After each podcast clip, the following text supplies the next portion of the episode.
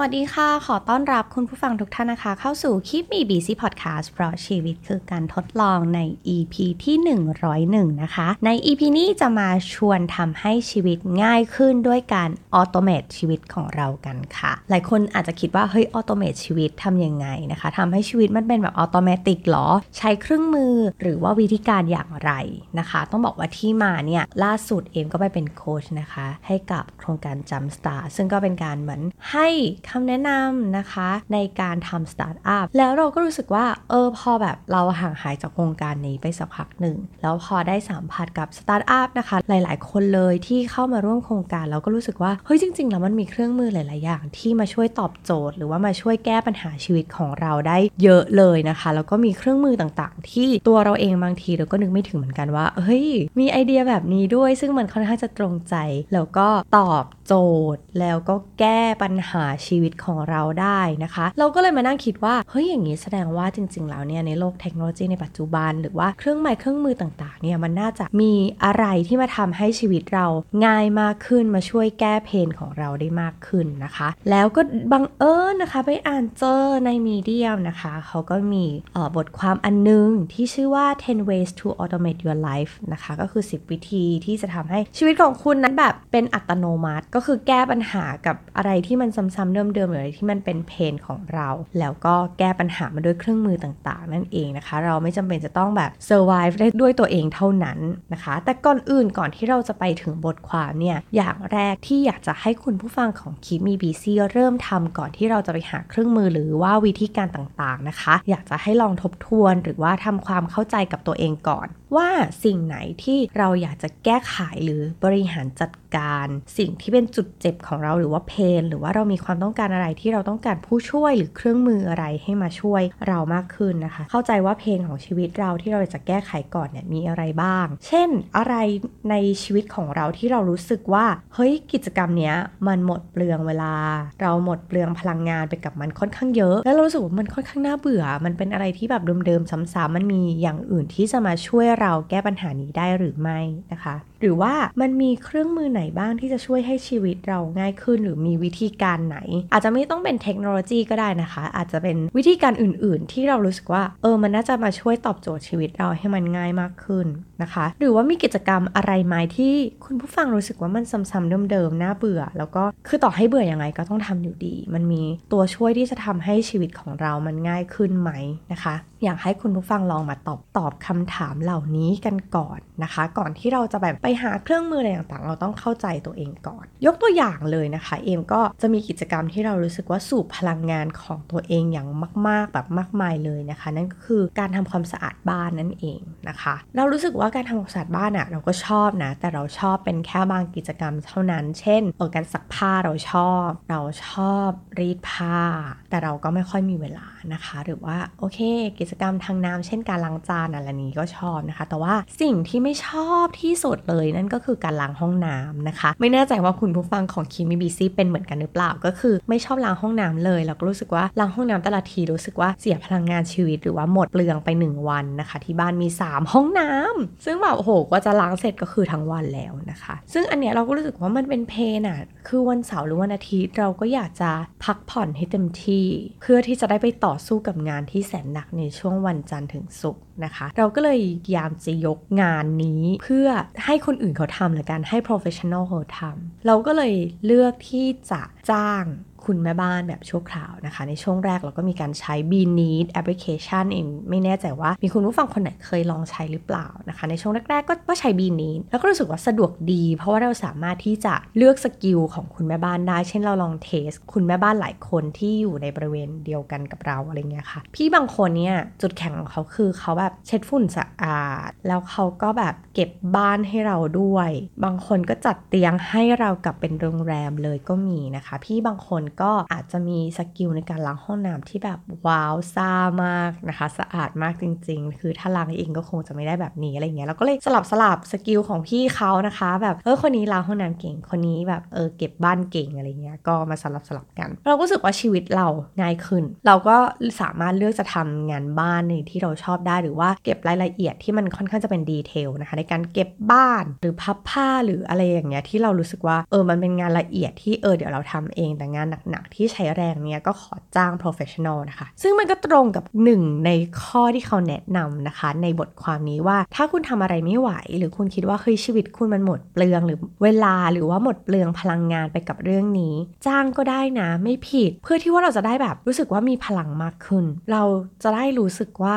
มีเวลาที่จะทำในสิ่งที่เราชอบมากขึ้นนะคะ มันก็ตรง บางทีหลายคนอาจจะรู้สึกว่า เฮ้ย ไม่ได้เราอยากจะประหยัดเงิน แต่ว่าเวลาที่เราเทรดออฟระหว่างแบบเงินกับเวลาที่คุณสามารถเอาเวลาไปทำอย่างอื่นได้ หรือว่าคุณได้พักผ่อนอะมันอาจจะคุ้มกันก็ได้นะคะ ก็ลองเทรดออฟดู ซึ่งมันก็ตรงกับข้อนี้พอดีเราก็รู้สึกอ๋อไม่ใช่ฉันคนเดียวที่จ้างคนอื่นสินะนะคะ อันนี้ก็ลองถามใจคุณผู้ฟังดูว่าแล้วเป็นเหมือนกันไหมมีเรื่องไหนที่คุณผู้ฟังรู้สึกว่าแบบ เออต้องจ้างแล้วอะเช่นล้างรถ เอ็มไม่แน่ใจว่าล้างรถนี่ก็คือเป็น pain ของคุณผู้หญิงหรือเปล่านะคะ เพราะว่าเคยถามถามพี่ๆผู้ชายหรือว่าพี่ๆที่ออฟฟิศที่เป็นผู้ชายนะคะ เขาจะมีความรักรถอยากจะล้างรถเองจะได้ดูไม่มีรอย แต่ผู้หญิงอย่างเรานะคะ ถ้าเราเพิ่งไปทำเล็บมาหรืออะไรแบบเนี้ยเราก็จะรู้สึกว่าฉันจะไม่อยากจะล้างรถเลย ว่าการล้างรถมันแบบหมดเปลืองพลังของฉันไปมากเลยแบบ สุดท้ายแล้วพอล้างรถเองนะคะ อีกวันรุ่งขึ้นก็ต้องมานวด Counterpain เพราะว่าแบบล้างแล้วมันก็โหใช้พลังเยอะใช้พลังกล้ามของเราค่อนข้างเยอะอะไรเงี้ยนะคะ ลองนึกดูว่ากิจกรรมอะไรที่มันสูบพลังของคุณ สูบเวลาของคุณ แล้วรู้สึกว่าเออบางอย่างก็ยอมจ่ายเงินจ้างไปได้ก็โอเค สะดวกดีนะคะ ก็เป็นข้อหนึ่งนะคะของของเรื่องนี้กับข้อที่2นะคะนั่นก็คือการใช้เทคโนโลยีเพื่อมาไกด์พฤติกรรมของเราหรือว่าวางแผนออกแบบนิสัยของเรานะคะ ในบทความเขาแนะนำตัวเป็นแอปพลิเคชันตัวหนึ่งชื่อว่า Routinary นะคะ ซึ่งสามารถใช้ได้ทั้งใน iOS แล้วก็ Android นะคะ เอ็มลองดูทั้งใน iPad แล้วก็ในในมือถือของตัวเองที่เป็น Android ก็สามารถที่จะดาวน์โหลดได้เหมือนกัน แล้วก็วิธีการใช้เอ็มว่ามันค่อนข้างจะง่าย แล้วก็ simple มากๆนะคะ เราก็สามารถที่จะสร้าง routine list ที่เราแบบ ต้องการ เรา add habits ที่เราอยากจะทำในช่วงเช้าหรือว่าในช่วงหัวค่ำที่เราจะทำนะคะ เช่น เราอยากจะออกกำลังกายในตอนเช้าก็ add ไปเลยนะคะ แล้วก็ set timer ไว้ว่า เฮ้ย เราจะตื่นมาออกกำลังกาย ในช่วงเช้าเวลานี้แหละนะคะ หรือว่าเราจะดื่มน้ำทุกๆ ชั่วโมงก็ให้มันรีมายเรานะคะ หรือว่าเราอยากจะอ่านหนังสือในช่วงหัวค่ำก็เซตเวลามาว่าเฮ้ยเราจะเริ่มอ่านตอน2ทุ่มถึง3ทุ่มหรืออะไรแบบนี้นะคะ เพื่อสร้างให้มันเป็นนิสัย ถ้าเราไม่สามารถควบคุมตัวเองได้ เราก็ให้เจ้าเทคโนโลยีเหล่านี้แหละมาช่วยเรานะคะ แล้วเขาก็สามารถที่จะเก็บ Data ของเราได้เหมือนกันนะคะว่าอะ เราทำสำเร็จตลอดทั้งเดือนตลอดทั้งสัปดาห์เนี่ยเราทำสำเร็จไปแล้วกี่วันได้ทำมันหรือเปล่านะคะ ก็เหมือนเป็นการ tracking habits ของตัวเองนิดนึงเหมือนกันว่าวางแผนไว้ตั้งใจไว้ หรือว่ามันมีเรื่องอะไรที่เราอยากจะปรับปรุงพัฒนา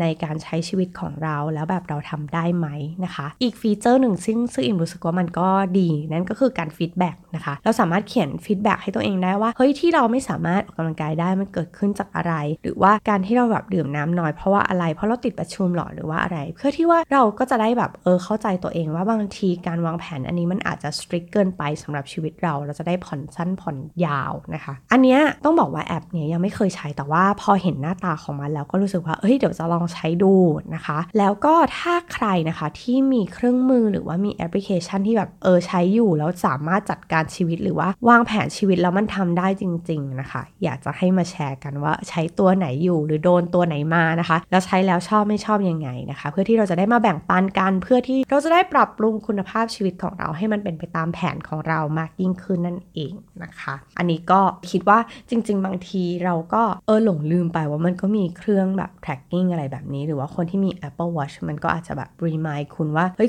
ยังไม่ได้กินวิตามินนะเช้านี้หรือว่าเออตอนตอนหัวค่ำคุณลืมทำอะไรไปหรือเปล่านะคะ มันก็จะช่วยให้เราเนี่ยโฟกัสในสิ่งที่เราต้องการจะทำมันได้ดีมากขึ้นนะคะ ข้อที่ 3เอ็มคิดว่าในต่างประเทศเนี่ย น่าจะเป็นเรื่องธรรมดา เช่นการออโตเมตตัว Delivery หรือว่าการ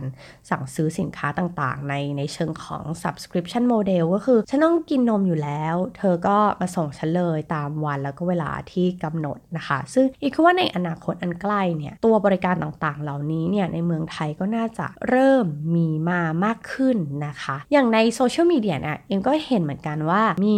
สวนผักออร์แกนิก หรือว่าสวนผลไม้นะคะ เขาเริ่มออกออกโมเดลที่เป็น subscription โมเดลมากขึ้นก็คือ คุณ book ไว้เลยว่า 1 สัปดาห์เนี่ย ฉันจะส่งผักให้คุณ 1 กล่อง ซึ่งมันก็จะ mix มีผักหลายอย่าง ให้คุณมาทานนะคะ บางทีอะเวลา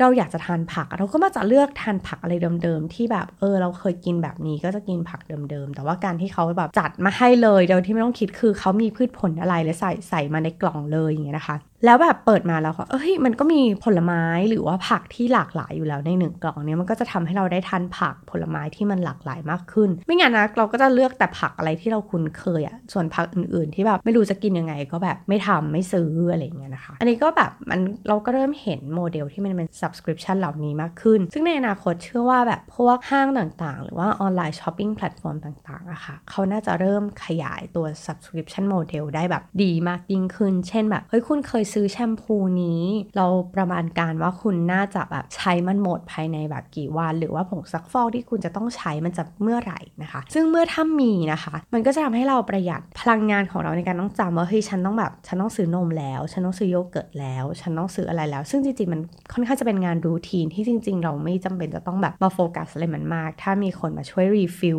ตู้เย็นของเราหรือว่าของใช้ในบ้านของเรา มันก็จะทำให้เราประหยัดเวลาแล้วก็พลังงานมากขึ้นโดยที่แบบ เราไม่จำเป็นต้องไปห้างอีกต่อไปแล้วนะคะ โดยเฉพาะในช่วงของโรคระบาดแบบนี้ เราอาจจะไม่ได้อยากจะสัมผัสใครเลยนะคะ เพราะฉะนั้นอยู่บ้านแล้วรอรับของก็สะดวกดีเหมือนกันนะคะ อันนี้ก็รอว่าถ้าเมืองไทยมีนะคะ หรือว่าถ้าเอ็มตกข่าวแล้วจะบอกว่าแบบเอ้ยตอนนี้ในเมืองไทยแพลตฟอร์มต่างๆ ในเมืองไทยเขามีแล้ว ก็มาบอกเล่ากันได้นะคะ เราก็จะได้บอกให้กับคุณผู้ฟังใน Keep Me Busy รู้ด้วยว่าเฮ้ยปัจจุบันในเมืองไทยมันมีแล้วนะทุกคนลองไปใช้ดูหรือว่าใช้แล้วชอบไม่ชอบยังไงมาบอกกันนะคะ อันนี้ก็ เป็นอีกอันนึงที่น่าสนใจ ข้อที่ 4 นะคะ นั่นก็คือการลิงก์แอปพลิเคชันต่างๆ เข้าไว้ด้วยกันเพื่อให้เราทำงานได้ง่ายขึ้น เอ็มว่าหลายคนที่คุ้นเคยกับตัว Google Apps ต่างๆนะคะ มันก็ช่วยให้ชีวิตเราง่ายขึ้นแบบมาก ๆ แล้วจาก เบสของคนทำงานเนาะไม่ว่าจะแบบเก็บ browse storage ของเราไว้ใน Google Drive ดึงออกมาทำงาน ประชุมผ่าน Google มีสามารถลิงก์ calendar อะไรต่างๆ ได้ ซึ่งรู้สึกว่าเดี๋ยวนี้แอป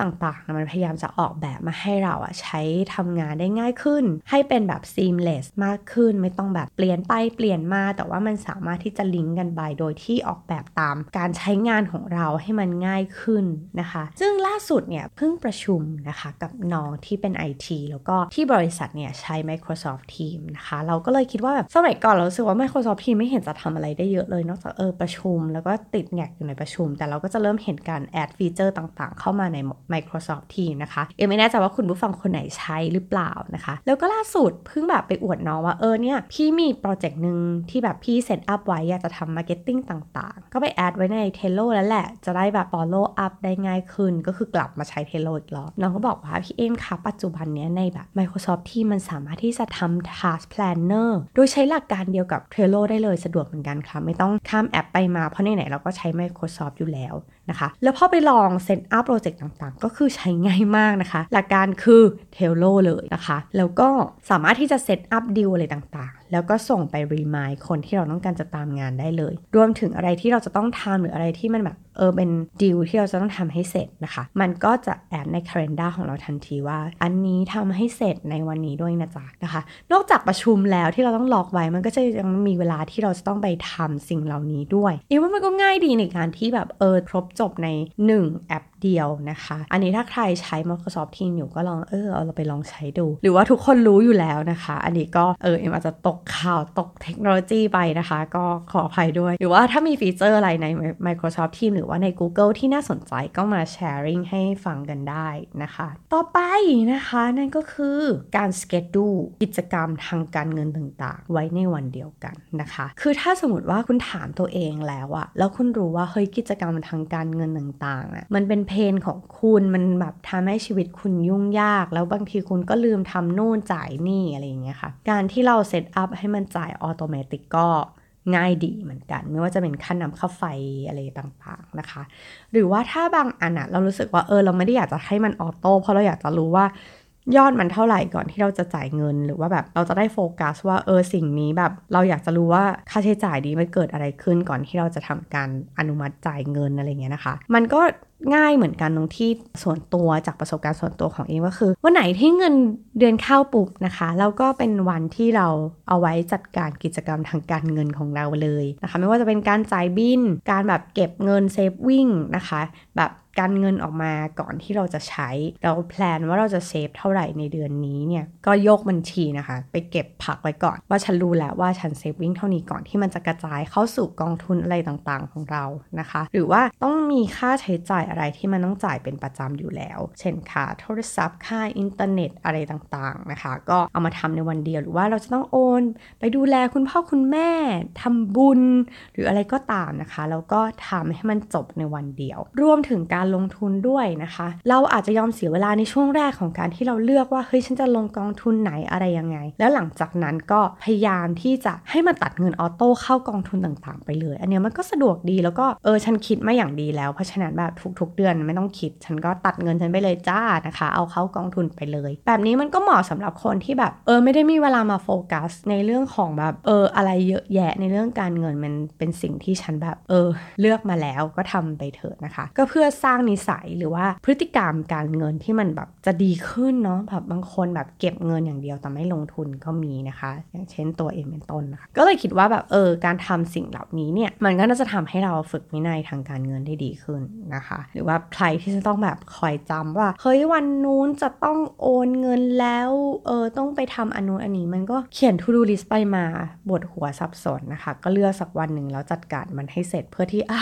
ตลอดทั้งเดือนนะคะ ก็จะได้สบายๆไม่ต้องแบบกังวลว่าจ่ายหรือยังเติมเงินหรือยัง ค่านู่นค่านี่ทำหรือยังอะไรเงี้ยนะคะ มันก็ตัดไปได้เป็นเรื่องหนึ่ง ถ้าสมมติว่าเรื่องการเงินมันเป็นเพนของคุณจริง ๆนะคะ อีกข้อหนึ่งที่น่าสนใจมากนะคะ นั่นก็คือว่าการที่เราต้องแพลนว่าวันนี้ฉันจะใส่ชุดอะไร มันยากมากเลยนะคะ โดยเฉพาะในช่วงที่หลาย ๆ คนอาจจะ work from home แล้วก็อยู่บ้านก็ใส่ชุดอยู่บ้านอะแต่พอถึงเวลาต้องกลับไปทำงานจริง ๆ ต้องกลับไปสู่โลกของความความเป็นจริง ก็มีความลืมว่าในอดีตนั้นฉันเคยแต่งตัวยังไงไปทำงานนะคะ ส่วนตัวก็คือเอมก็เป็นเหมือนกันนะคะ ที่แบบก่อนหน้านี้คือเสื้อยืดกางเกงขาสั้นนะคะทำงานอยู่บ้าน แต่พอแบบเราเริ่มต้องกลับไป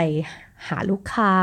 ต้องกลับเข้าออฟฟิศอย่างเงี้ยลืมเหมือนกันต้องเข้าไปดูในโซเชียลของเดิมๆของตัวเองว่าเออฉันเคยแต่งตัวยังไงไปทำงานวะเนี่ยอะไรอย่างเงี้ยซึ่งในในตัวบทความนี้นะคะ เขาก็บอกว่าเขาว่าถ่ายรูปเสื้อผ้าที่เขามีอยู่ นะคะ ในตัวเฮ้ยมีเสื้อผ้าอะไรบ้าง แล้วก็มาลองจับ match ดู ลองมาแบบ เฮ้ยเออเสื้อตัวนี้กางเกงตัวนี้เออเข้ากันไหมหรืออะไรอย่างเงี้ยแล้วก็ทำ reference ของ look นั้นๆ ที่เขารู้สึกว่าเฮ้ยเขา match ออกมาแล้วมันโอเคมัน work เออสวย เออฉันเคยมีตัวนี้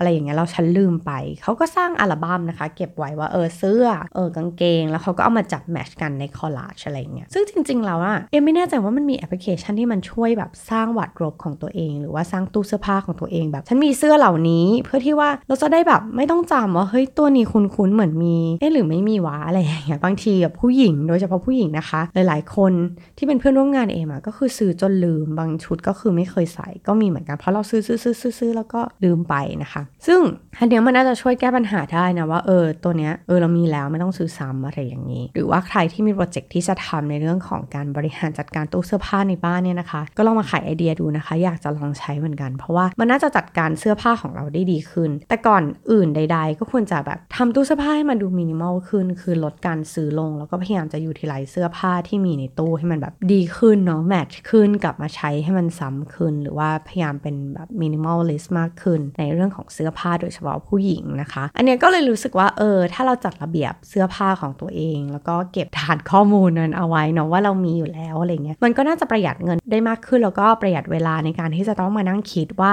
วันนี้ต้องใส่อะไร เราอาจจะไม่เหมือนผู้ชาย หรือว่าเราอาจจะไม่ใช่เหมือนสตีฟจ็อบส์ที่แบบใส่เสื้อดำกางเกงยีนอะไรเงี้ยตลอดเวลา เราอาจจะอยากมีความแฟชั่นหรือ add ความแฟชั่นเข้าไปอะไรเงี้ยค่ะบางทีเราอาจจะต้องเก็บข้อมูลเหล่านี้เครื่องประดับอ c เซสซอรี่เสื้อผ้าของเราอะไรเงี้ยมันก็จะได้แบบเอาเอามา match แล้วรู้สึกว่าเออจริง ๆ ไม่ต้องซื้อ เพราะว่า match ไป match มานี่ได้อีกหลาย look คือในตู้เสื้อผ้าปัจจุบันเออไม่ต้องซื้ออีกทั้งปีก็ได้ เพราะว่าในตู้เนี่ยน่าจะใส่ได้ครบ 365 วันโดยไม่ซ้ำอะไรเงี้ยนะคะไม่แน่ใจว่าคุณผู้ฟังของคิมมี่บีซี่เป็นเหมือนกันหรือเปล่านะคะ ก็อันเนี้ยก็น่าจะช่วยให้เราบริหารจัดการเสื้อผ้าของเราได้ดีมากขึ้นแล้วก็ไม่ต้องเสียพลังงานไปกับการคิดว่าเอ้ยอาทิตย์นี้ฉันจะใส่อะไรวันนี้ฉันจะใส่อะไรนะคะ อันนี้ก็เป็นการทำลุคของตัวเองให้มันแบบบริหารจัดการตู้เสื้อผ้านะคะซงอาจจะเป็นเพนของใครหลาย ๆ คนก็ได้นะคะ แล้วก็อื่นๆ เช่นแบบหลายคนอาจจะเริ่มที่จะทำให้เป็น home automation หรือว่าเป็น smart home เนาะก็พยายาม automate ของเครื่องใช้ต่างๆ ในบ้านให้มันแบบดีขึ้น หรือว่าการใช้พวก Alexa เข้ามาแบบช่วยเรา remind ในเรื่องต่างๆ เป็นนาฬิกาปลุกหรือว่าช่วยเออทำอะไรแทนเราในบ้าน เพื่อที่จะได้ลดภาระพลังงานแล้วก็เวลาของเราไปได้อะไรอย่างเงี้ยนะคะ อันนี้ก็แบบต้องบอกว่าไม่มีความรู้แต่ว่าในบทความเขาก็มีว่าแบบเออฉันใช้ทำอะไรฉันปลุกก่อนที่จะไปโบสถ์หรือว่าเออช่วยแบบเปิดเครื่องทำกาแฟให้ฉันก่อนที่ฉันจะตื่น พอตื่นมากาแฟจะได้พร้อมที่จะแบบกินเลยหรืออะไรแบบนี้นะคะ ถ้าใครมีเรื่องราวแบบนี้แล้วก็มีการปรับปรุงนะคะ แบบบ้านให้เป็น automate ต่างๆเลยทำให้มันเป็น smart home แล้วแบบดีไม่ดียังไงนะคะ สามารถบอกเราได้เราอยากสัมภาษณ์มากๆเลยว่าเฮ้ยในเมืองไทยเนี่ยถ้าทำเราทำเป็น smart home อะ คือเรามาปรับปรุงบ้านทีหลังอะเขาทำยังไงกันบ้างนะคะ เผื่อคุณผู้ฟังของ Keep Me Busy มีความรู้เรื่องนี้นะคะ ขอสัมภาษณ์ขอถามหน่อยว่าเออทำยังไง เพราะว่ามันก็น่าสนใจมาก ๆ เลยนะคะ ในการที่จะทำให้เอาเทคโนโลยีต่างๆ มาช่วย control เรื่องในบ้านอะไรอย่างเงี้ยเออ น่าจะทำให้แบบใช้ชีวิตได้ง่ายขึ้นนะคะ ก็หวังว่า EP นี้นะคะ ก็จะเป็นเกร็ดเล็กเกร็ดน้อยที่เอ็มอ่านเจอมา แล้วก็รวมถึงประสบการณ์ส่วนตัวที่เอ็มเจอมานะคะ ก็หวังว่าคุณผู้ฟังจะได้ประโยชน์จาก EP นี้นะคะสำหรับ EP นี้ล่าไปแล้ว สวัสดีค่ะค่ะ